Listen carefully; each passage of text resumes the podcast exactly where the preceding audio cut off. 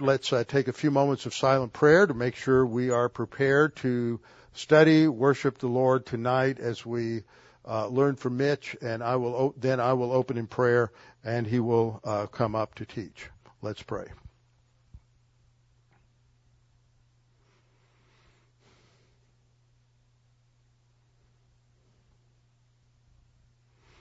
Our Father, we're just so grateful that we have this opportunity to come together as a body of believers in Jesus Christ, members of the church, the bride of Christ, to be uh, edified, strengthened in our understanding of your word and understanding the importance of uh, communicating the gospel clearly to our Jewish friends and neighbors.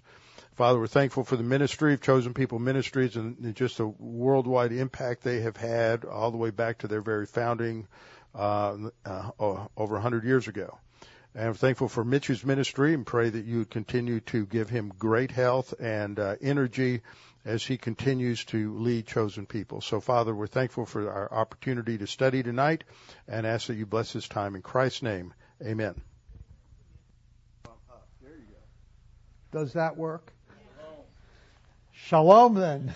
It's like Acts 2, he got the gift of speech. you know, it's not, not easy to see the sort of the McDonald face on that one, but I got it. I'm, I'm good now. I'm good. Uh, it's wonderful to be here to be able to share a little bit about reaching Jewish people for Jesus. Uh, and I have quite a bit to talk about tonight. And, uh, and I know that you're, everybody here already understands Israel's role in God's plan. I understand that You've been hearing a lot about this for years and years and years. And so thankfully I don't have to do that then. so I'm building on a foundation. And so my hope is to try and help you better understand Jewish people today and be able to share the gospel with Jewish people. And maybe teach you a few tricks of the trade. And so I've been a believer for, I can't, I don't know, some of you, I'm sure, have been believers longer than me, but I came to faith when I was 19, so that was in 1970. Do the math, you know. Uh, but it's really a joy to know the Lord, and it's a joy to. Uh, uh, I'm I'm right up against my birthday, my spiritual birthday, so that's going to be November 1970, and so I think it's going to be 53 years. Do you ever think, look at yourself and say, I should have made more progress? Excuse me a minute. The mic's too far from your mouth. I love these new mics because it gets it builds intimacy between pastors and speakers. All right. That should do it. Is that good? There you go. You know, there's a discussion on what conducts the sound better, up there or down there. Right. I think you got it. It's a boring discussion. So anyway, so uh, this evening, uh, I'd like to just share a little bit about uh, uh, how to how to understand Jewish people and how to present the gospel to Jewish people. So you know, the, there was a little little girl went shopping with her mother, and it seems that uh, her mother went to a really good church. I think it was West Houston Baptist Bible Church. I think, yeah, yeah Bible Church. And uh, so she knew all about the Jewish people and everything. And uh, she was going through the checkout line, and uh, the girl was wearing a Jewish star who was doing the checkout. And the little girl was about eight or nine years old and was going through the line and saw the Jewish star and turned to her mom and said, Mom, what's that? She said, That's a Jewish star. And the little girl said, Oh, is she, is she Jewish? And mom said, Yeah, she's Jewish. And the little girl said, Wow, she doesn't look that old. so some people, some people think the Jewish people kind of walked out of the Old Testament and still have their sandals dust, dusty. Uh, but, you know, we've got a long history, 5,000 plus years, at least. And so there's a lot that's happened between the Abrahamic covenant and today. And so I know that you know a lot of that, but I'd love to be able to share with you some practical hints maybe on how to understand Jewish people and, and so on. And uh, Houston Jewish population is growing. uh, the whole state of Texas, the Jewish population is growing. Most of them are going to Austin, but you know the whole, the population's growing, and uh, we know that there's well over 100,000 Jewish people in the state of Texas, and and so that's split between a lot of different cities. But without a doubt, some you know, Dallas and Houston are neck and neck. Dallas probably still has a bit more, but um, one of my good friends who leads a congregation in Dallas said that they think they're approaching 100,000 Jewish people. But I didn't want to get into some kind of Jewish Houston Dallas rivalry personally, you know, and so I didn't argue. Uh, but there are a lot of Jewish people uh, in Houston, and you're going to have some really good opportunities to share the gospel with Jewish people because uh, when God scattered the Jewish people, He did a pretty good job. So we are everywhere, and so I I am now about to deputize you as my emissaries, if that's okay. And so I'm, I have no badges for you, but if you really want a badge, I can get you one.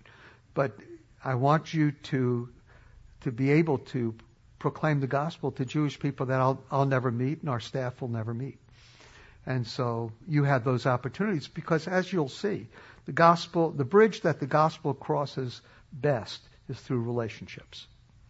And so maybe we can we can work on, on some of that. So you ready to go? Okay. So let's get a few things straight. So we always begin with scripture. And uh, Jesus was talking to a bunch of Greek Jewish people that had come up for one of the festivals. And he, he ended up telling them this I'm the way, the truth, and the life. You've heard about this? And no one comes to the Father but through me. So he's the way, the truth, and the life for Gentiles as well as Jews. And so there's no other name given among men whereby we must be saved. It's, it's Jesus. You can say it in Hebrew, Yeshua, but it's still the same name. So if there's anybody who thinks because of the favorable way that Jewish people have engaged in a covenant with God, that doesn't mean that Jewish people are personally saved through those covenants. So the Davidic covenant, the Abrahamic covenant, certainly the Mosaic covenant, it does not save you personally. Uh, there are national plans for Israel and individual plans for Israel, and the only way a Jewish person who's part of these national covenants has personal redemption granted to them as a gift from God is by accepting Jesus as their Messiah. And so you might, well, we'll, we'll, we'll go to Romans 11 in just a second, but Paul writes, and I put to the Jew at least, because sometimes Jewish evangelism becomes the great omission of the great commission. And, uh, and, and there's a fundamental mistake, and I'll explain it in just a moment as to why that happens. But Paul says that the gospel is the power of God unto salvation to all who believe. Can't miss that. Remember what God said to Abraham? Through you, all the families of the earth will be blessed. And so, as God was getting more particular, he was also expanding and becoming more universal. That's not a good word for Christians sometimes, but I mean it in the best of senses. That everybody, everybody can get saved by believing in Jesus. Isn't that good news? So it's not just Jews. and so the gospel is the power, the dunamis of God unto salvation to all who believe. And then there's that tricky phrase, to the Jew first and also to the Greek. And there's been, of course, a lot of discussion about that. I'm pretty simple on these issues. And so when somebody says, what do you think he meant? I said, I think he meant that the gospel should go to the Jew first and then to the Greek.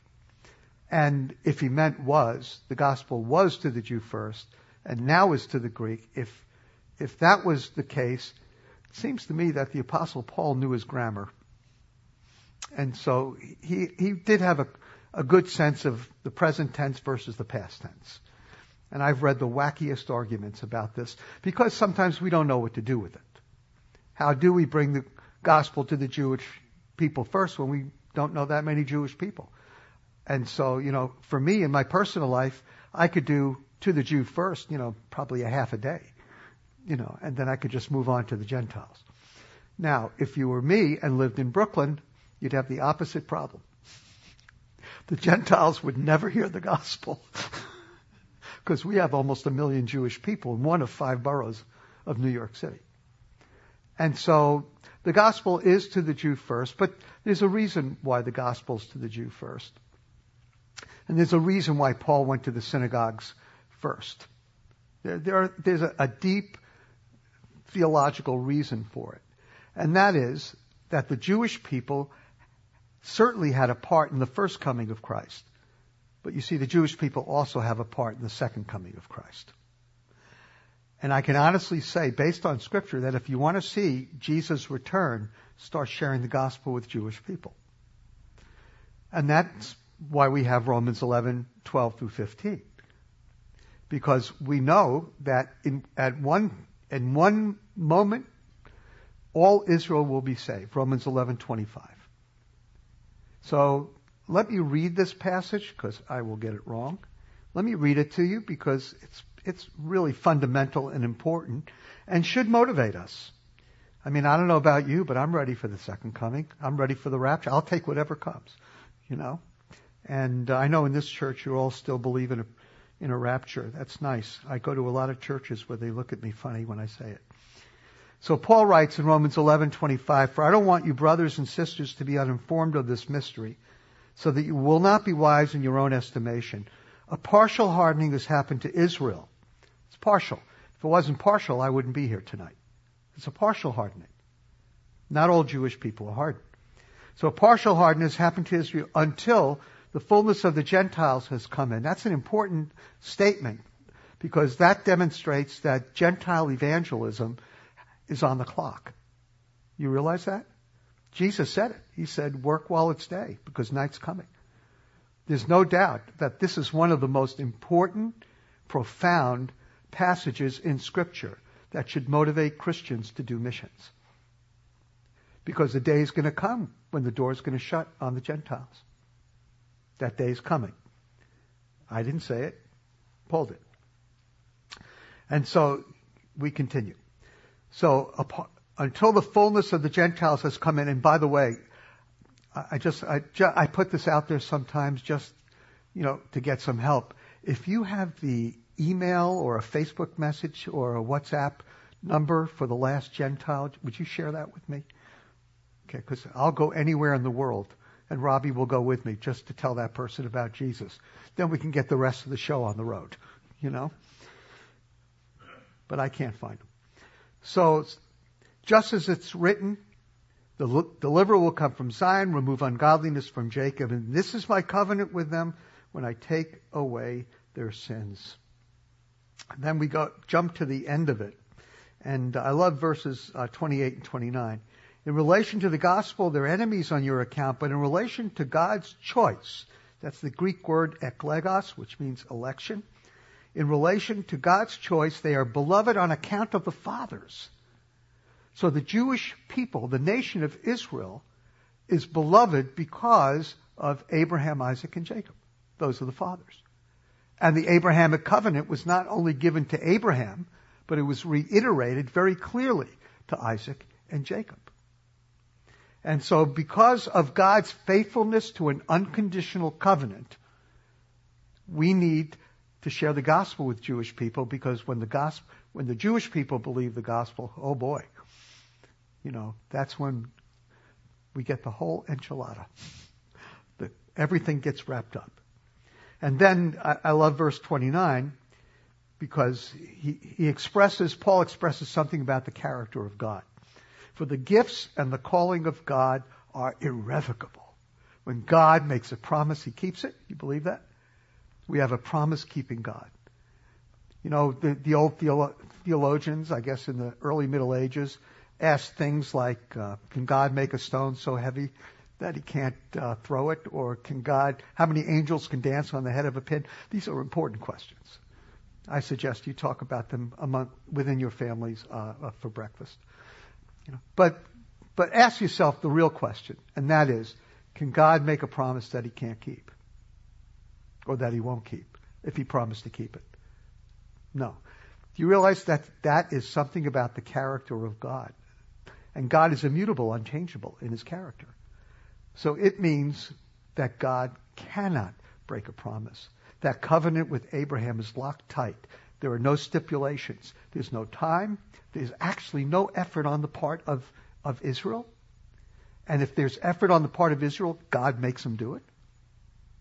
And so it's an unconditional promise. So the day is coming when all of you will be speaking Hebrew. Okay. So we understand it. So why to the Jew first? Because when the Jews believe in Jesus, Jesus returns.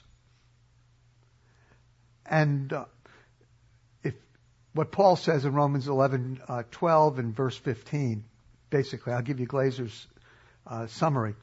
If you think that you've been blessed because of what Jesus did in the first coming, just wait till you see what happens next. There's more coming. To Tetelestai, he, he's finished. It, it, his work is done.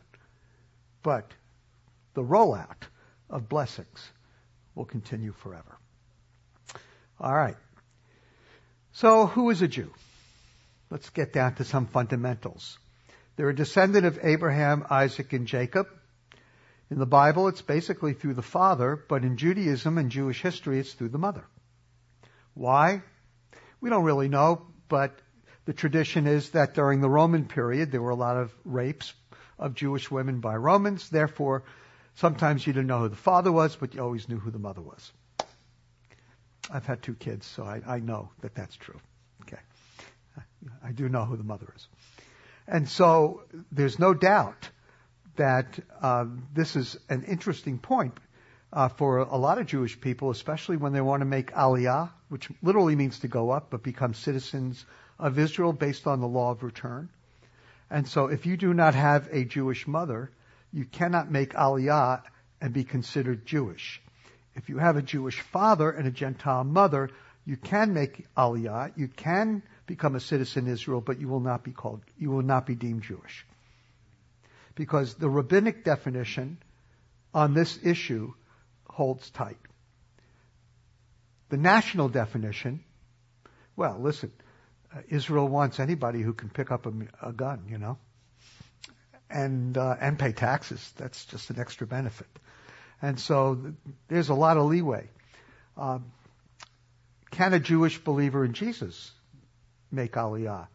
Even if they have a Jewish mother, a Jewish father. It's easier for a Jewish believer, it's nuts, but it's easier for a Jewish believer to make Aliyah, become a citizen of Israel based on the law of return, if they have a Jewish father as opposed to a Jewish mother. Because if you have a Jewish mother, then you will be deemed Jewish. But the rabbis don't want to deem us Jewish because we believe in Jesus, and therefore we're apostates. So if you're just, if your father's Jewish, you can make Aliyah, but you can't be considered Jewish. That solves all the theological problems the rabbis have. Now, today, that's heated up. It's worse than it was five years ago. Because right now, Benjamin Netanyahu has formed a coalition government. It's a British system. It's a parliamentary system. Uh, you don't become the prime, you're not elected the prime minister, you're elected the head of your party. If your party has the majority, then whoever's the head of the party becomes the prime minister.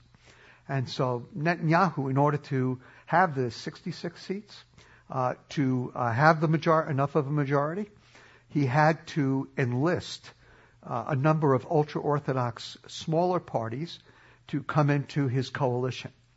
And because of that, they didn't do it for free. And so the, the ultra-Orthodox, I mean, uh, that surely happens in America. Everybody compromises with such a good nature. We've seen that all week, you know.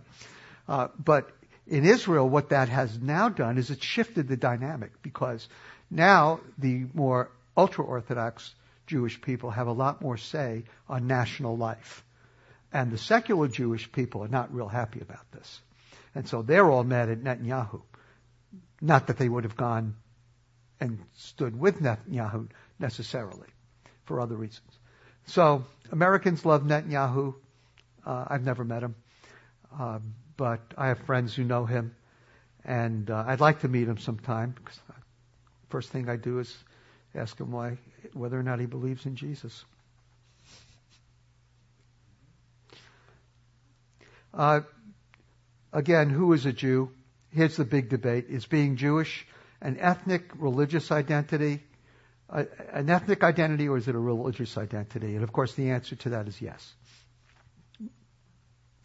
So, a lot of your Jewish friends, you might say, well, they don't believe in Jesus, but they don't even know anything about Judaism. Have you ever heard of that before?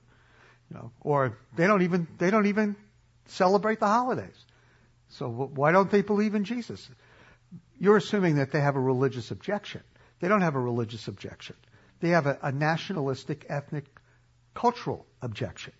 You see, not believing in Jesus is a result of the way Jewish people feel they were treated by quote unquote Christians throughout the centuries.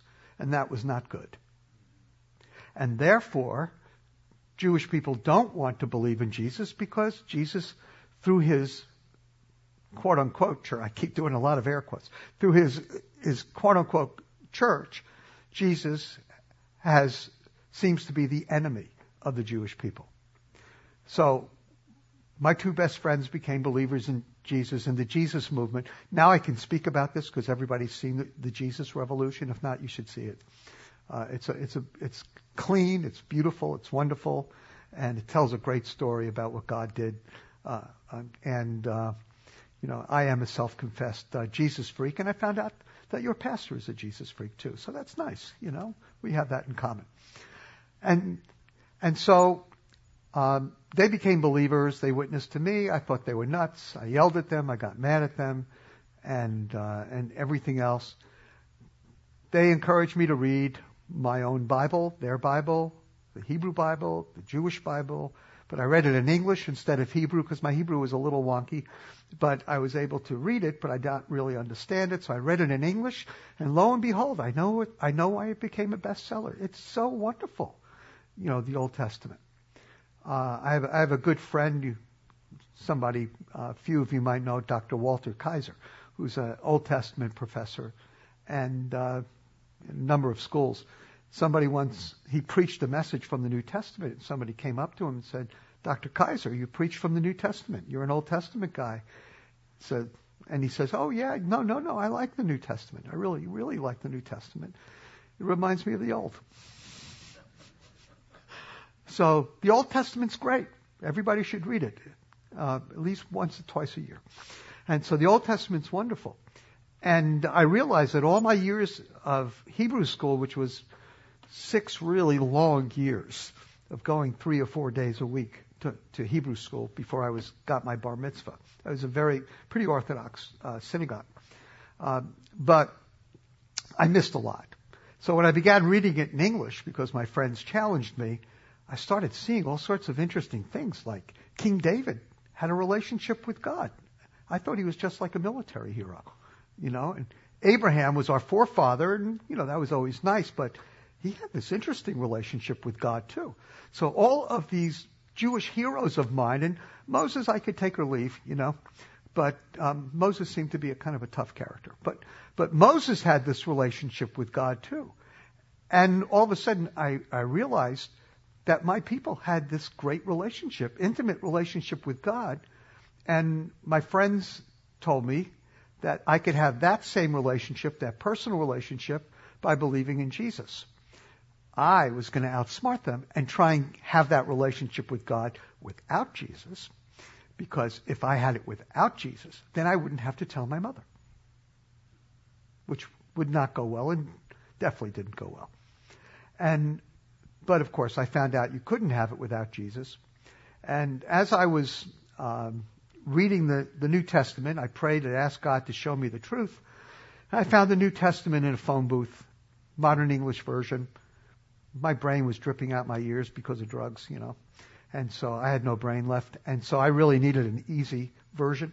Uh, and so I found this modern English version in a phone booth in the middle of the redwood forest the day I asked God to show me how to get to Him. Happens all the time. I know. And so I stole the Bible and I began reading it. It was the good news for modern man. You know, I'm very picky about translations now.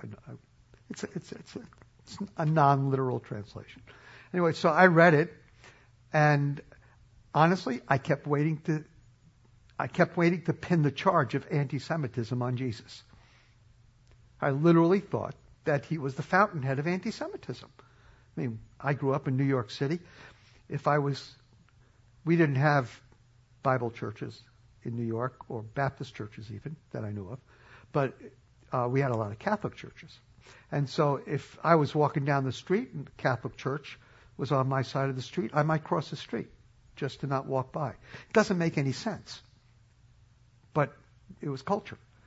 The number one reason Jewish people do not believe in Jesus is not because of religious reasons, it's because it's culturally foreign and the understanding of Christianity is adverse, that Christians hate Jews. Which means, because you don't hate Jews, you love Jewish people and you love the Jewish Messiah, who's Jewish. Because of that, you're the perfect group of people to share the gospel with Jewish people. Because they're expecting the worst and you'll give them the best. So it's ideal. And that's actually what happened to me. I met this whole group of Christians and I kept waiting for them to mess up. You know? And they just didn't. They loved everybody. They really loved the Jewish people. They thought it was great. And, and I just ended up giving up and saying, I'm all yours. And uh, that was 53 years ago. So don't expect your Jewish friends to necessarily be religious. It's a whole other set of uh, challenges. Uh, we witness to the ultra religious day in and day out in Brooklyn, in Israel, and many other places. We, we do it all the time. But the objections are very different than the Jew, most of the Jewish people that you will know, who will be probably more secular. So, so who is a Gentile? Some of you are sitting there wondering that. Well, if you ask yourself, I, what I usually will say is, how many of you are Jewish? And then, you know, one or two people raise their hands. I said, well, the rest of you are Gentiles. So it's pretty easy to understand. Uh, one person got upset with me because they thought I called them a pagan and they were a Christian. Not exactly. I mean, maybe they were, but I didn't know their lifestyle, you know. But to me, they were just not Jewish. So anybody who's not a Jew, uh, the exceptions, of course, are proselytes or converts, and Judaism does allow converts. And so Ruth is considered to be the mother of all converts. And isn't it neat that she was in the lineage of Jesus? And of course, King David, you know, goes to show that though God had a plan for Israel and cared for Israel, he never, ever, ever forgot about the Gentiles, which I, I like that. Uh, so who is a Christian? Well, I hope I don't have to explain this in depth uh, to you. But a Jew or a Gentile who puts their trust in Jesus as Messiah, believes that he died for their sins, that he rose from the dead. That's helpful to believe in the resurrection, by the way. That he rose from the dead. And you understand that it's nothing that you do that makes you a Christian. I think that's a very important part uh, because there are other versions of Christianity which have a long list of things you need to do to become a Christian or to stay a Christian. And we're not the kind of people that would go with that, right? Right? Okay. I see you nodding. That's a good sign. Okay. It's by grace through faith. So who is a Messianic Jew? You know, I never noticed this before, but who is a Messianic Jew? We've got the picture of one of our Gentile staff members there. so, who is a Messianic Jew? Well, a, a Jewish version of a Christian. So, we use the term Messianic Jew. Um, I grew up a bifurcated person. You may not be bifurcated. We used to fight among ourselves when I was a teenager and so on. Are you an American Jew or are you a Jewish American? You know, I don't know if any of you ever did that, but that was a big, that was a lot of fun being Jewish and having, oh, sometimes it led to fists. We were in New York, so no guns. Well, there were zip guns, but no, no serious guns, you know. And, uh, we hit people over the head with stickball bats. It, was, it worked the same. And, and so who is a Jewish believer who's a Messianic Jew. Jewish believer in Jesus, Jewish follower of Jesus. The main point is this. because the Jewish community's number one objection is that when you believe in Jesus, you're no longer a Jew, we're very sensitive to this. So in the nomenclature, we like to forthrightly say we're still Jewish. We believe in Jesus. He's the Jewish Messiah, not just the Gentile Messiah. And we still have a Jewish identity, whether that is expressed through going to a messianic congregation, worshiping on Saturday. They're not bound by the law, believe me. Uh, most most of them, are, I mean, not, none of them would believe that. Everybody would believe you're saved by grace, but there is an active attempt to maintain your Jewish identity in one way or another, and uh, and we promote that in chosen people. And so uh, today is uh, you may not know it, but for me, it's kind of special. Uh, today, t- today or tonight, because the Jewish day begins at night. So tonight is the eighth day of Sukkot, the Feast of Tabernacles. It's the extra day according to uh, the book of Leviticus, chapter 23. There's an added day at the end of the seven days. And this is called, if you want to know the Hebrew, you can practice it at home. Shemini Atzeret. Yeah. Uh, it's the eighth, the eighth day. And, uh, and so it, it's, I live my life around the Jewish calendar. Uh, if you work for Chosen People Ministries, you got you get a great deal. So if some of you want to come to New York and work for us, it's really good. You know, I see two two young ladies that can come work with us in New York. You know, we have a lot of Ukrainians there, and so um, in Chosen People Ministries, you get the Jewish holidays off and the Christian holidays off.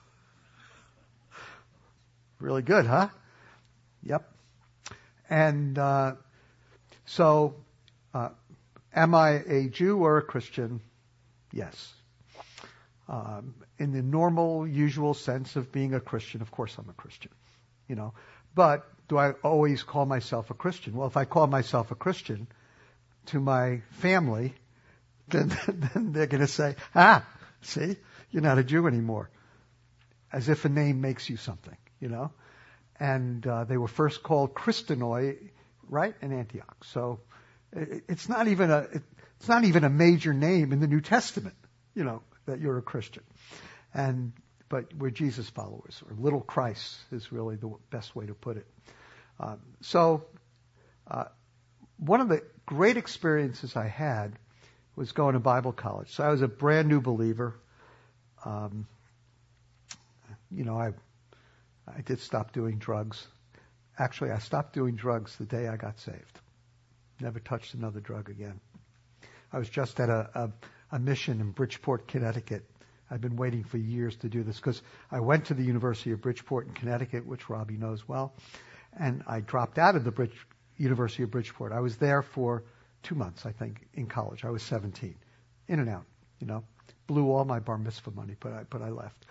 And so I went to the Bridgeport Rescue Mission. A good friend of mine's leading it now. And I begged him to let me preach to the guys and gals. He said, sure. So I, I preached to about 100 people, and there were clients and staff there. And for the first time ever, this is just a couple months ago, I got up there and I said, Dear friends, it's been almost 53 years, and I've been sober. and I, I said, and I've been waiting 53 years to say that. Who am I going to say it to? You know? And they all stood up and started cheering. you know, it was kind of a cool moment. And I said, and believe me, if I can do it, with God's help, you can do it. And it was a nice moment. But um, the Lord um, uh, delivered me from from that lifestyle. Um, but he didn't deliver me from being Jewish. Being Jewish is something I am. And so we always like to make that point. And I hope you don't think it's being divisive or we think we're better than Gentile Christians. I don't know any of us that would actually, we it doesn't even enter into our mind. All we're trying to do is respond redemptively to the opposition we receive from the Jewish community. And it's true. I live my life according to the to the holidays, and every last one of them points to Jesus. So they're great. So where are the Jewish people today? Between 14 and 15 million Jewish people in the world. America is right behind uh, Israel. Israel is uh, is is probably now approaching seven million with all of the um, folks that have made aliyah or immigrated to Israel. An interesting number I think you'd find is that right now in the war between Ukraine and and uh, between Russia and Ukraine, there's been about just under 100,000 uh, Ukrainians and Russians that have moved to Israel. Uh, but 65,000 or 70,000 are from Russia.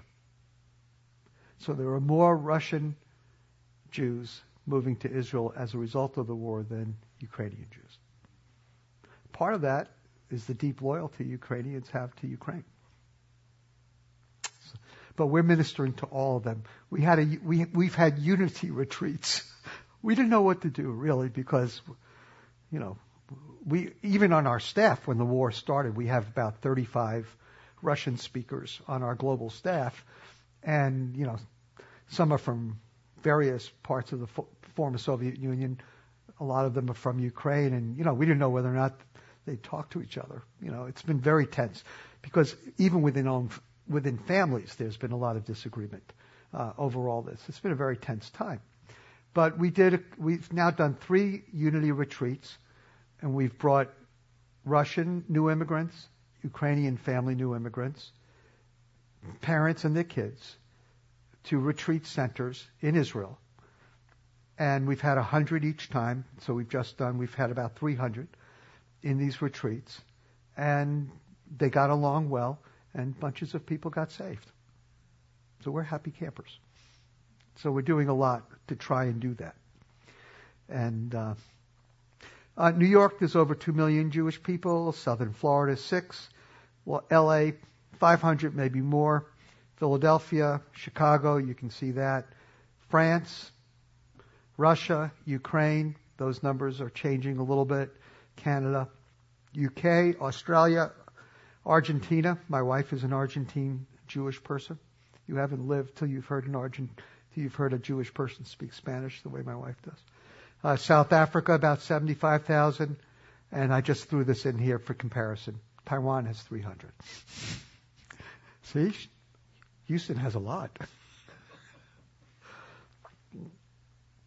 um, but Taiwan has about five to 10,000 Israelis that pass through Taiwan every year after the army. And Chosen People has staff in Taiwan. And we rent apartments in Taiwan. And Israelis who have just gotten out of the army get free housing tours of Taiwan. They Israelis love anything Asian, and so uh, we have a wonderful ministry in Taiwan. But regularly, there's only about 300 Jewish people. So just some things about the Jewish people uh, to help you understand them. But I, I, I think I'm going to just take a quick break and see if there are any questions on what I've said so far. Or anything else you, you say, um, We've got Mitch for a little bit of time here. Maybe he knows this. Maybe he does. Maybe he doesn't. If I don't know, I won't tell. I'll tell you I don't know. Any questions so far? Okay, let's go on. So now, Jew- Jewishness and religion. Most Jewish people are non-religious and are secular. That doesn't mean that they don't have a strong Jewish identity. It means it's expressed culturally nationalistically through Zionism, for example, or uh, some other way. So again, just because a Jewish person doesn't follow the Jewish religion doesn't mean that they don't strongly identify as a Jew, and it doesn't mean that they do not have strong objections about Christianity because they were raised to believe that Christianity is a chasm away and antagonistic to Jewish people. Secondly, most Jewish people have not read the Bible. Um, that now, when I say the Bible, there's only, you know, there's only one part. so th- there is no New Testament for Jewish people. You, understand that. And uh, third, many Jewish people are intermarried. This is particularly true in Texas, particularly true in a number of other states. It is not as true in New York City, and it's definitely not as true in Israel. Uh, there's a, obviously very low levels of intermarriage uh, in Israel, but there's a lot of intermarriage. Intermarriage does not have the stigma it did when my parents, uh, at my parents' generation. Uh, my generation also also started going down. Today, there's not a lot of stigma, and there used to be conversion um, of one of the one of the spouses to the other spouse's religion, and so there was a lot of stress that if the woman was not Jewish, there was a lot of stress from the families for that woman to convert so that the children could be Jewish. But even that's not as strong uh, anymore. And most Jewish people do not attend synagogue regularly. Synagogue attendance is probably about 20% of the Jewish population, and it won't be every week. Uh, most Jewish people have never heard the gospel and know very little about Jesus. That's pretty neat because that means you're probably telling them something they haven't heard before, which is it's great. Now you might say, well, it's a Christian country. Brothers and sisters, how can a country become a Christian? how do you baptize a country? You know, people have tried, I guess, but you know, th- this is not a Christian country. It, we're a country. We have a lot of Christians, but we're not a Christian country. You know, people say, well, we have Judeo-Christian values. Okay, yeah, our legal system does, and other systems do, but do Jewish people just get a testimony of Christianity the gospel by osmosis because they live in America? No, not, not at all. That would make life a lot easier if they did. You know, don't Christians listen? Don't they listen to KHCB? You know, don't they listen to Christian radio? Did I get the name of the station right? We have a regular radio program on the station, so I just was wondering. So I mean, Jewish people. When when I remember as a kid that Billy Graham used to Uh, have crusades on Channel 11 WPIX in New York. Okay? It was the same station that the Yankees played on. it was also the Yankee games. So, quite honestly, as a teenager, a lot of times my TV in my room when I eventually had one, which little one, you know, it was it was on channel 11. So sometimes I would turn on the television and I remember it. I mean, I'd see this guy preaching, yelling at people, you know, is what way I envisioned it, you know and telling them that they need to believe in Jesus. And I listened, you know, for about a minute, and then I just I turned it off. You know, waited for the Yankee game to go on. And so it's it's just because you live in America doesn't mean you're going to hear the gospel. You know. By the way, one of the great honors of my life, greatest honors of my life by far, was Billy Graham preached in my borough, Queens, New York, uh, for his last public message. And he did it on, the, on a weekend. And his last one was on Saturday. And for some reason, I got to pray before he preached on Friday night. So let's just say I came a long way.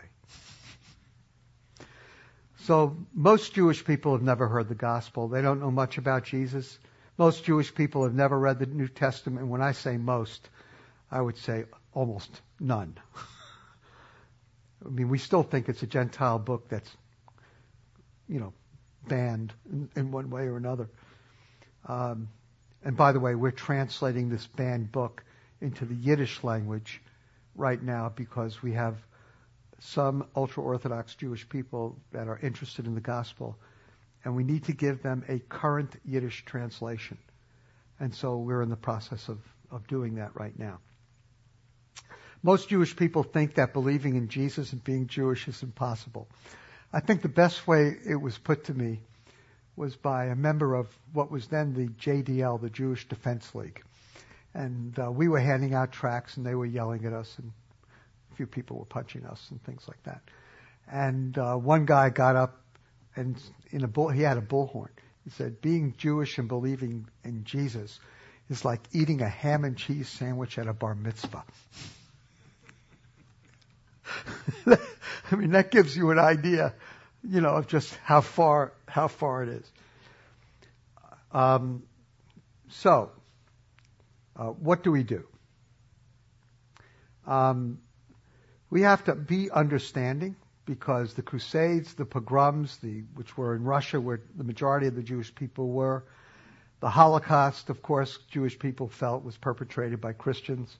I just had we we had our high holiday services in Manhattan, and there was a uh, German couple that came to visit, and uh, and younger couple, maybe in their 30s or 40s, and uh, he came up to me afterwards and said, "Can I can I talk with you?" His English was not bad, and he said, "Could I ask for something from you?" Now, I knew immediately what he wanted, and because uh, I we have a lot of work in Germany, particularly among Russian Jews, and I've been there many times, preached in a lot of churches, and this happens a lot. And he said, "Would you be willing to forgive me for what the German people did?" Now I've done this many times.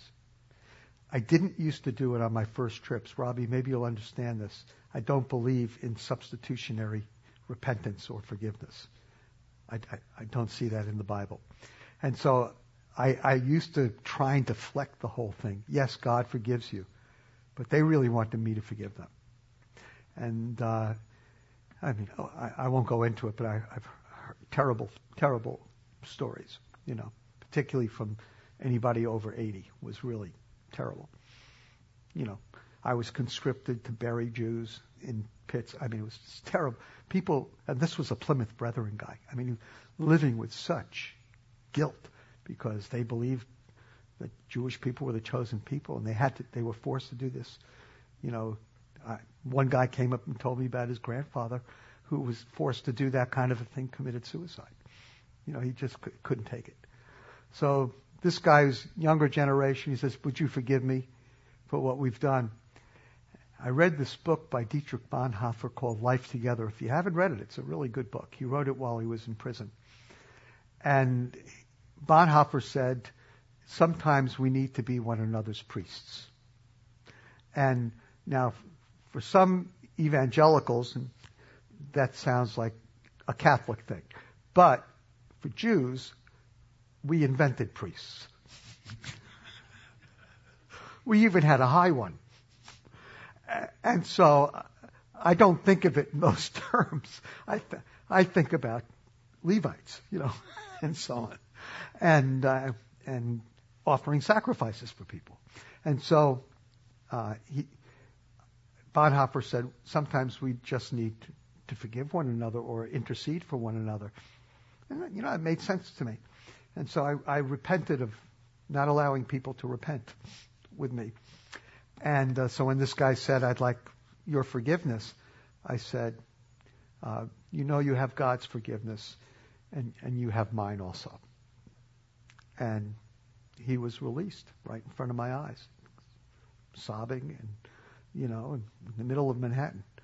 And, uh, and so true Christians who are German Christians, they feel a lot of guilt. Um, I'm very sympathetic. They're my brothers and sisters. So do I forgive them? Well, of course. They, they, would they have chosen to do it? You know. So it's you know it's a complicated thing. But the Crusades were horrible. The pogroms were horrible. The Holocaust was horrible. Jews think everything was done by Christians. So how are Jewish people supposed to feel about Christianity? You understand? It's it's in the blood. It's in the DNA. Solomon Grayzel, a Jewish historian, said that the history of Jewish Christian relations is written in blood and punctuated with violence. That's a perfect articulation of how Jewish people feel about it. Now, again, most Jewish people, because of all this, are not um, just don't believe in Jesus, but it's not necessarily for religious reasons. And uh, again, most Jewish people don't know much. So you don't have a blank slate because you're dealing with people who are sort of anti-gospel, anti-Christian. Um, but there is sort of a blank slate because they don't know much. And so, how do we share the gospel with Jewish people? Well, you understand that the gospel never changes. 1 Corinthians 15, 1 through 3. Jesus died for our sins and rose from the dead according to the scriptures. So there's no doubt that the gospel is unchanging. We believe in his death and re- resurrection. However, receptivity to the gospel always changes. And it changes with every people group. Culture, heritage, religious outlook, there's so many things. Um, uh, my secret dream is that God would call me to be a Baptist pastor. I would love to be able to just witness to people who are not anti Christian. They're just unsaved. And they even understand the words. Boy, what a life that would be. But then I think about the committee meetings. So, but receptivity changes. And so you, we are preaching an unchanging eternal gospel message, but we're preaching it to people who are part of a variety of cultures, of which cultures are also in flux. They're changing. And so we have to really understand people. That's why you should always, you know, stay close to missionaries. Uh, you know, sometimes they're a little lone wolfish. They're a little, you know, they're entrepreneurial and kind of weird sometimes, honestly, some missionaries. But uh, missionaries are very tuned in to the culture and to where people are at because we're always trying to find new ways to take the unchanging message to a changing world. And we spend a lot of time thinking about that. Uh, so be personal with a Jewish person. Build a friendship. Friendship is the bridge upon which the gospel crosses.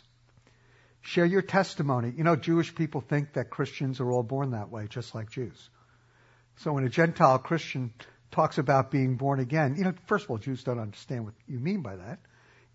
Nicodemus didn't know. You know, he thought you had to have a physical rebirth. Jewish people have not changed all that much when it comes to being born born again. We don't really understand it. But if you share your testimony of how Jesus saved you in one way or another. I mean, even if you're raised in a Christian home, how God's made a huge difference in your life. Share something personal. Uh, Jewish people will be very open to hear it, by the way. You know, if you just know a Jewish person, your friends, and say, you know, the Bible's very important to me. I love the Bible of your people, the, the Jewish Bible. And they say, really? say, absolutely, I do. I do. I, actually, the Bible and the story of the Bible and actually the Jewish Messiah changed my life. Boy, not, by now you got him. You really do. You just have to be bold enough to get there. But you really have him. And uh, so you got two minutes? I'll tell you the story of how it happened to me. You've immediately gone from football to gospel. You know, I mean, the most difficult thing is, is trying to get to it, right? get to the point. And it's hard. Uh, let them know how God is working in your life today. Today. You know, uh, can you walk up to a, a, a Jewish person and if you're friends with them and say, hey, I read one of your Psalms this morning. I wish I was a Gentile. But I read, I read one of your Psalms this morning. Oh man, it, really spoke to my heart and gave me peace and comfort. The Jewish person's looking at you. So can I read a couple of the, of the verses to you? I'm sure you know them. And uh, can I read a couple of the verses to you? What's the Jewish person going to say? No, you can't read my Bible to me. You know, and so, you know, but it, it's it's just such a lovely, gentle way to get the, gospel into play. You know, if if your first words are, can I show you why you should believe in Jesus? Because if not, you're going to go to hell. Is, do you have a couple minutes? it's probably not going to be as effective. But, but you've got to build it precept upon precept. Take your time with Jewish people. We've had thousands of years of rejecting Jesus. You know, give us a break. You know, we need a, we need a moment to process this. And, but, but these are great ways to do it. Jewish people respect religious people. That's something we're taught in the Jewish community. We might say, I'm not like that guy dressed in black with the beard and with the long curls and the fringes, you know. Kind of a fanatic to me, you know. I'm not, but I respect them. I don't believe what they believe. They're a different kind of Jewish, but I respect them. There's always that underlying respect for devout people within Judaism. No Jewish person says a negative thing about a rabbi. You'll never hear it. It's just un-Jewish. You know, so we esteem our religious leaders. We don't want to follow them. We don't want to hear what they have to say most of the time, but we esteem them, even if it's from afar. And so, um, they're gonna they're gonna be okay with you saying spiritual things, especially if, you know if, if it's favorable towards the Jewish people and it's your own experience. How do people counter your own experience, huh? It's not easy. I was talking to a really really brilliant Jewish guy yesterday in his late 30s, who's just become a believer and he's been reading all of the all the classic atheists, Richard, Richard Dawkins, and all these other guys. And and meanwhile, while he's reading all these atheists, you know, he's ex- even though he's brilliant, he's a PhD physicist, you know, even even though he's he's reading these people and he un- he understands them better than I do, you know, the atheists. And he says, but God's been revealing himself to me. I've been experiencing his presence, you know. It's like, you know, you know, on the one hand, he's talking about the traditional atheist arguments, and he says, you know, they just leave me empty. But I'm experiencing God, and so I want to believe in Jesus. It's like, you know, have you thought this through? I want to tell him, you know. But how do you, how, how do you counter a person's experience. The most brilliant atheists in the world who aren't so brilliant, but but but but they can't they can't cut it compared to what God can do in your life. It's just atheism. Eh, even classical atheists will just they'll just leave you high and dry. We know that, of course, we know that. But it's nice when you see an unbeliever or a new believer know that too. You can't be reading one thing and experiencing another. You're not going to go with what you read. You're going to go with what you're experiencing. And he loves the Bible. So find a way to have more informal contact is also important. Be loving, always show love, and never lose patience. Uh, like I said, Jewish people have been against Jesus for a long time, so they have a long way to go. So go slow, and always be loving. Love always wins the day. Always. Um, and so does food, by the way, just so you know. And I want you to know your pastor took me out to a taste of Texas, so I am now his lifelong friend. Okay? So, but food does work. When I was visiting this Christian commune up in the state of Oregon to try and talk my friends out of believing in Jesus, the couple that ran this commune, there are like 40 people there, new believers. It was not just like the Jesus Revolution. It was nuts. But, but there was, but you know, this couple were one. They were trying to keep it sane and, you know, keep it biblical and everything else. But they were just so loving, and uh, and the the food just won the day. Love and food, you know. So search for needs that Jesus can meet. Pray with someone. Jewish people in the synagogue will pray for the sick. So praying for the sick is a part of synagogue liturgy on Saturday. Not that every Jew goes to synagogue, but it's not something that's out of our wheelhouse. It's not that foreign. So if somebody says to you, and this, I always do this with a non, particularly with a Jewish non-believer, if they open up and they start telling me about their kid or their parent or whoever or them that they're ill, I'll say, "Can I pray for you right now?" They say, "What, do you mean right here?" I said, "Yeah, yeah. Can I just pray a quick prayer for you because I believe God can, can heal. Sure. you know. And then I pray for them, quick prayer. I said, would you mind if I tell my friends at my church to pray for you too? They said, what are they going to say? They say, yeah. And then, you know, every once in a while, report back to the Jewish person. Say, how are you doing? Because we're praying for you and my folks would like to know how you're doing. I mean, it's like, you never, that's mind boggling. We pray a liturgical prayer for healing, which makes it part of the Jewish worship. But we don't go that far. You know, so it's, it's great. So search for needs. You need a job? Let me pray for you. Try to decide what school to go to? Can I pray that God gives you wisdom? No Jewish person will ever say no. So, the love of Gentiles is what is least expected. So, and then be bold. The offense is not you. Jewish people are what I call pre-offended. It's like pre-washed jeans. Jewish people are pre-offended. You didn't do it. You haven't been alive long enough to have done it. Okay? So Jewish people are pre-offended. We are upset about what happened historically, and it's possible you could become the lightning rod for all the evil medieval Christians who persecuted Jews and for Hitler himself. It's possible. So just weather the anger because they'll, they'll quickly figure out it wasn't you. You just stand there and say, I didn't do it. you know? Uh, so Christianity is viewed as harmful. Be gentle, bold, and persistent. Your Jewish friend must see the difference between real Christianity and what Jewish people have been taught to fear and reject. That is so critical. And you can make that happen just by being yourself and just being authentic uh, as a believer. Don't try and cover up your weaknesses. Don't try and cover up anything. Just be yourself. Your, yourself as a born again believer is so different for a Jewish person to handle that you don't have to do anything because you will naturally just present a fragrance of Christ. And then finally, be prayer filled.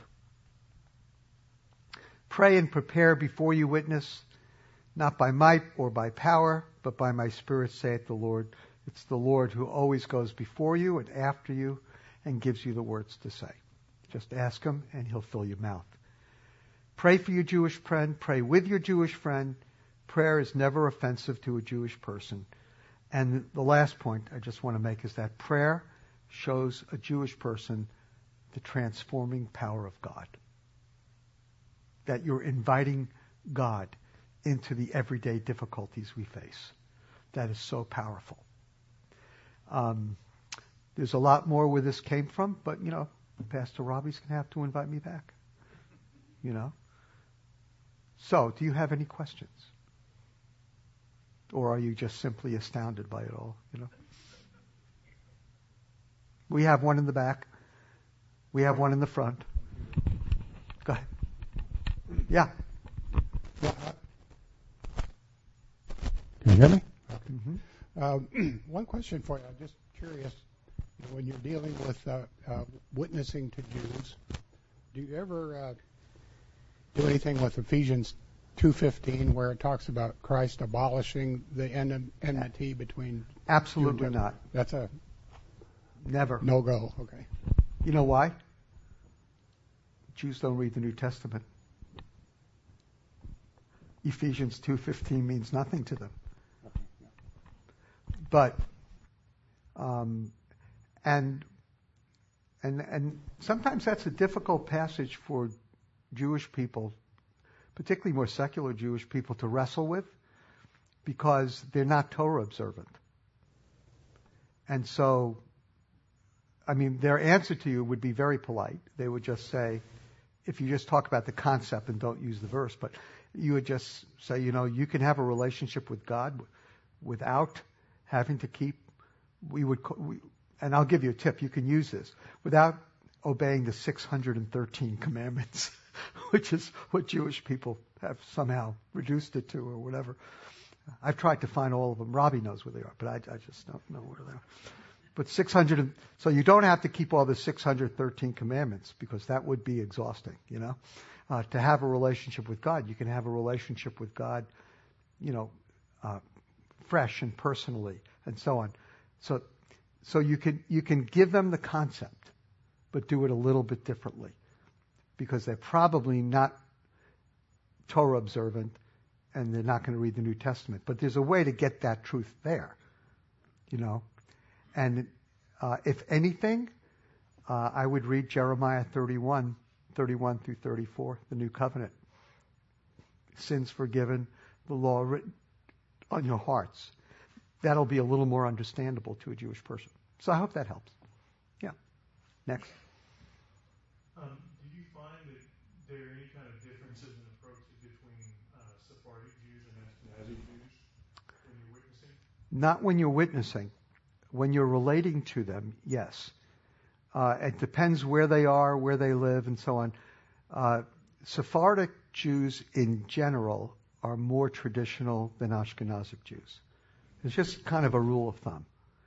And so, for example, France is a very secular country. It has uh, the third or fourth largest Jewish population in the world. It's actually 60% Sephardic, 40% Ashkenazic. Because a lot of the Sephardic Jews were in North Africa, so they were in Tunisia and Afghanistan and other places. And in the 50s, that fell apart, and a lot of the these Jewish people moved to France and intermarried a lot with Ashkenazic Jews. And so I've been at so many Friday night Shabbat dinners with Sephardic Jews where there was almost nothing religious about it. But they would never miss a Friday night with their families. That was a religious com- commitment almost to have the family over on, on Friday night. And so, you know, there are some cultural differences. The other difference with Sephardic Jews and with some uh, FSU, former Soviet Union Jewish people from the Stan countries, is that they they feel more comfortable around Muslims than they do around uh, Christians. So their view of objecting to Jesus because of being mistreated by Christians is sort of different because they come from more Muslim countries. And so they were mistreated by Muslims, not as badly, but they were mistreated by Muslims, but it doesn't have anything to do with Christianity. So they're not as endemically ingrained negative in the same ways Ashkenazic Jews who are European. So those are just some subtle nuances that, you know, it's a good question. Thank you. Other questions?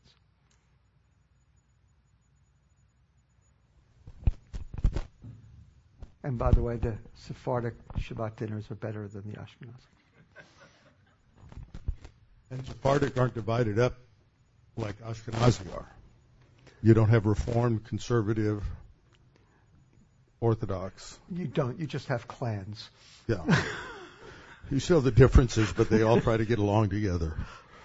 All right. Well, Mitch, thank you very much. Can I just make one more thing? Yes, please. And he has a book table out there, so I do. say something about the book table, please. Okay. We have really good books that are heavy, and I don't want to schlep them back to Brooklyn. So I need you to buy some books. Okay.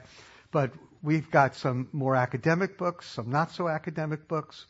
Uh, my book on Isaiah 53 Explained, I think, is a pretty good book, and we've um, a lot of Jewish people have have come to faith through Isaiah 53 Explained. Just had a story of an Israeli guy who picked up one at one of our youth hostels where we uh, invite Israelis to stay.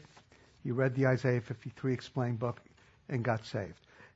Unfortunately, some of our staff say to me, in describing this whole situation, say, you know, Mitch wrote the book. Mitch wrote Isaiah 53. So we, we're working on that, Robbie. We're working on that. It kind of lowers my view of inerrancy, but, but we're working on it. Uh, so if you have one of these brochures, all you need to do is just tear it like that, okay, and then fill this out so that uh, we can come to your home every month for dinner. And um, I'm not going to say what kind of barbecue I eat, but many different types. But so if you can fill this out and at the table or leave it at the table, we'd love to send you the Chosen People newsletter and prayer letter, and it's pretty good stuff. And uh, and there are some samples out there too. and you can get that and you know and, and pray for us more effectively. Okay. Uh, if you're not here because we have a lot of people who live stream, they may want some books. You can go to the website chosenpeople.com, chosenpeople.com, and there's a lot there. One of the fascinating things that you'll find on their website is they have a lot of testimonies that you can listen to of Jewish people who have uh, come to trust in Christ as Savior, and it's just it's a it's a tremendous uh, thing to listen to. It's very encouraging. And actually, we have a hundred of them on I Found Shalom, and you can watch a bunch of them. It'll bless you, but you might find some that might really relate to some of your Jewish friends. So this is a new way of sharing the gospel with Jewish people. You send them a URL of a video. So it works pretty well. Thanks, Rob. All right, thanks. All right, let's let's bow our heads together. Father, we're thankful for the opportunity we've had to think through these issues with uh, with Mitch, be encouraged, uh, for being reminded of things we've heard before. But it's important to get those reminders, and uh, just give us opportunities to uh, think through how we would uh, talk about the, the gospel, talk about the Old Testament, talk about uh, these things, the spiritual life to our Jewish friends and to be responsive to who they are and build those relationships that we can uh, not forget that the goal is to take him across that bridge. And so we pray these things in Christ's name. Amen.